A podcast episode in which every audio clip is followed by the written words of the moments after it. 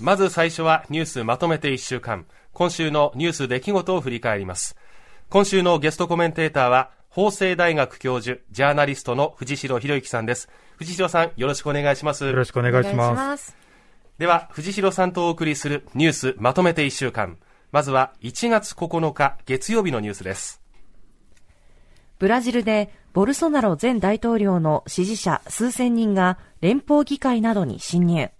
一部が暴徒化し、破壊行為に及び、一時およそ1500人が拘束されました。そして11日水曜日です。ユニクロなどを展開するファーストリテイリングは、今年3月から国内で働く正社員などの年収を最大でおよそ40%引き上げると発表しました。以上、週の前半のニュースをお伝えしました。えー、ブラジルで連邦議会などに侵入というアメリカでね、以前ありましたけれども、同じようなことがブラジルでも起きています、このニュース、いかがでしょうか、まあ、非常に民主主義にとって重要な事件かなと思っていて、アメリカ、ブラジルと続いて起きているわけですが、はいまあ、この騒動の最中にでもですね、はい、トランプ支持者の右派サイトをやっていた、まあ、ブライトバートニュースっていうのがあるんですけど、えー、そこのスティーブ・バノンっていう人が、まあ、選挙はこれは不正なんだと、えー、そういう噂を流していると、ソーシャルメディア等で。そういうものを指摘されてるんですね。要は煽ってるってことですよね。煽ってるやっぱりソーシャルメディアによる煽り、はい、扇動っていうのが、それを国を超えて、はい、まあ、起こってるわけで、ええ、まあ、僕の専門でフェイクニュースとか、はい、そのなんか世論工作みたいな、昨今注目されてますけど、え、まあ、ロシアとか中国とかが言われることが多いんですけども、はい、実はこうやってアメリカとかも、まあ、その国がやってるわけじゃないけれども、そういう政治勢力、それから人がやってるわけですよね。うん、まあ、これは国境を越えてやっぱり伝播していくっていうものも、まあ、しっかり確認したり、こう、どうやって起こんないようにするかっていうのを、まあ、国際的に考えていかなきゃいけない時代に入っちゃったなというふうに思います。そうですね。そして今週前半のニュース、ファーストリテイリングの賃上げのニュースなんですけれども、年収をですね、最大40%引き上げということを発表しました。うん、このニュースいかがですか？まあ20年ぐらいずっと年収上がっていないんですよね。統計とか見ると。はい、で、安倍のミックスとかって言われてて、ええ、安倍政権時代もずっとなんか年収上げろって圧力かけてたけども、上が、賃上げしなかったじゃないですか、はい、あまり、はいはい、で、いよいよ起きるのかな。え、でもあんまり政治関係ないような気がしてて、はい、これはまあ人手不足なんじゃないかなっていうふうに思っていて、でもグローバルで特に優秀な人材を取ろうとすると、はい、やっぱお金払うしかないなっていう。うん、うん、やっぱりその、平均年収、あの、ファーストリテイリングの従業員の平均年収を見るとですね、950万ぐらい。これって水準としてはですね、やっぱ高いんですよね、うん、国内の平均給与水準からすると、うん、けれども、グローバル企業と比べると、見劣りするんだと、うん、そうするとやっぱ賃金の高い方に行っちゃうから、人材不足を、えー、なんとか避けたいと、優秀な人材を獲得したいという、ファーストリテイリングのこの賃上げなんですが、これ、春闘に影響しますかね？やっぱり広く、ぱ賃上げしていかないとだめだし、はい賃上げできる、なんか、あの、経営力だと思うんで、ええ、そこはやっぱり経営者が賃上げできるように経営していくってことが重要ですよね。うそうしないと優秀な人材が取れないわけですからね。そうですね。うん、逆に言うと今までどんどん人材が海外に行っちゃってたっていうことも言えるわけですよね。うん、そうですね。ええここまで今週前半のニュースをお伝えしました。続いて週の後半12日木曜日のニュースです。立憲民主党と日本維新の会が今月23日に召集される通常国会でも共闘することで合意しました。防衛費の増税などをめぐって共闘する方針です。週の後半のニュースをお伝えしました。立憲と日本維新の会は通常国会でも共闘へというニュースなんですが、うんうん、このニュースはどう捉えてますか、まあ、この防衛費の増額っていうものに対しては世論的にはこう半々ぐらいなんですよね、はい、どっちかというとちょっと賛成の方が多いかなっていうぐらい。でも増税ってすると反対ですっていうことになるんですよね。えー、でもその増やしていくっていうことの中身、うん、それはなんか2プラス2でもそうですけど、はい、なんかアメリカに単に買わされてるだけなんじゃないかとか、えー、際限なくなんかいろんなものがどんどん増えていくみたいな話じゃなくて、うん、精査する必要があると思うんですよ。どんなものを買うのかとか、えー、何にお金を使うのかとか、うんうん、まあ、それをきちんと単に増税反対みたいな話じゃなくて、はい、どんなものに使うのか、防衛力とか防衛ってどうあるべきなのかって、えー、やっぱり中国とかの圧力もあるわけだし、はい、さっきのブラジルとか、うん、SNS の世論工作もあるんで、はい、それをきちんと議論する場になってほしいなと。国会が。そうですよね、うん、期待してます。とにかく議論の過程があまりにも早かった、拙速だったっていうのは結構いろんなところで指摘されているところで、うん、けれども2プラス2でね、こういう話がどんどん進んでって、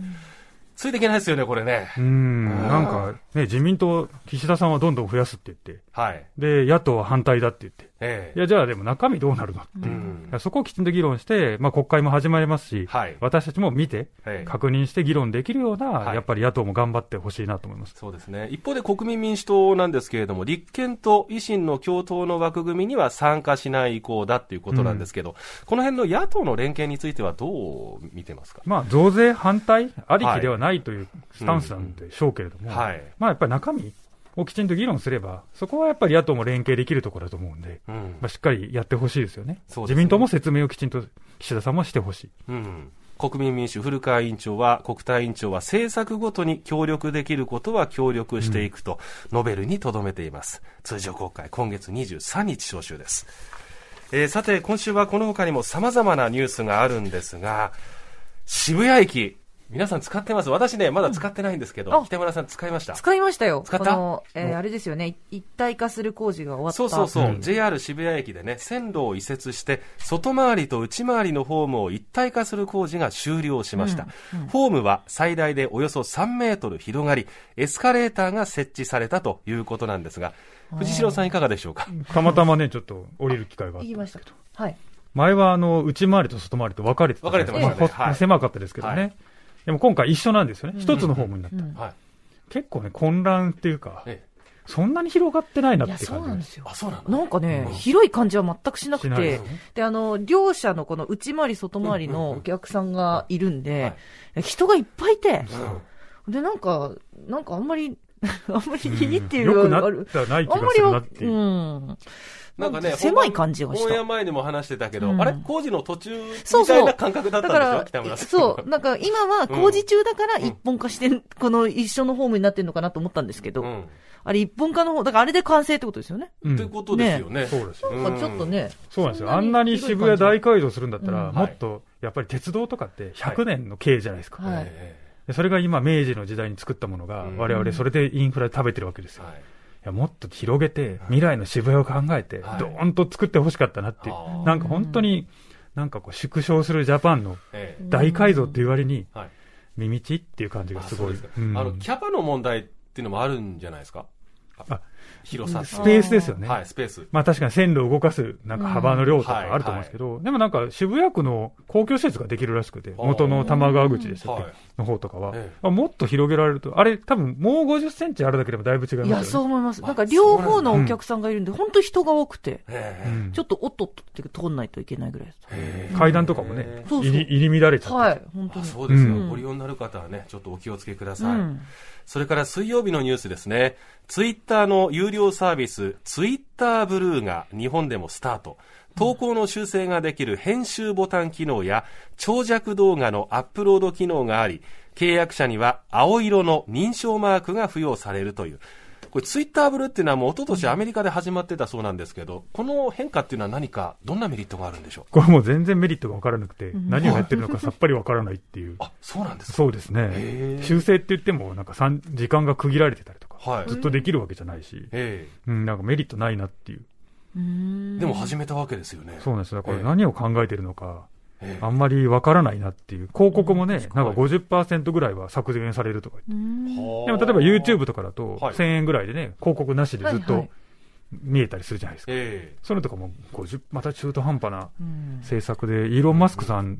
大丈夫かなみたいな。経営陣の。そうですね、テスラもめちゃ値下げなんですよね、あの車の方も。はい大丈夫なのかなって思っちゃいますよね。あんまり魅力感じないですね、確かに。そうなんです。仕事とか、まあ営業とかね、例えば企業の採用活動とか、そういったものにもなかなか活かせないですか、このツイッターブルーっていうのは。なんか、あんまり。マークがね、昔はその認証されてると、そのまあ実在してるっていうことを表してたわけですよ。はい、ある種の公式的な。でもなんか、これは課金税ですよね。だから課金してるぞっていうの言われてもね、別に特にっていう。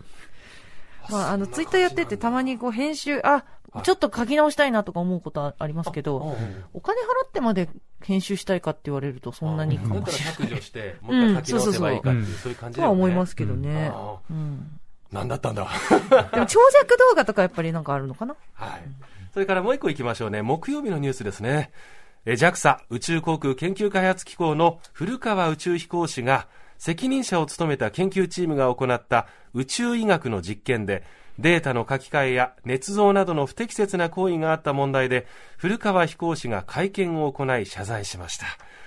いかがでしょうか、古川さんの会見はね、すごく真摯で一生懸命答えられて見た、全編見たんですけど、ええ、でもやっぱり JAXA 側の説明は釈然としないっていう。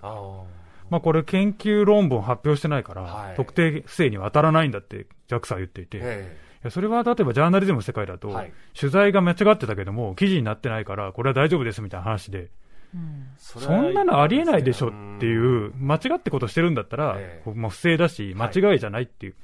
まあ、こういう説明がまかり通るんだったら、はい、まあ、他の、私もね、こうビデオとかめっちゃ見るわけですよ、これ。えー、か加減費っていうのを古川さん当たってる、採択されてるわけですけど。はい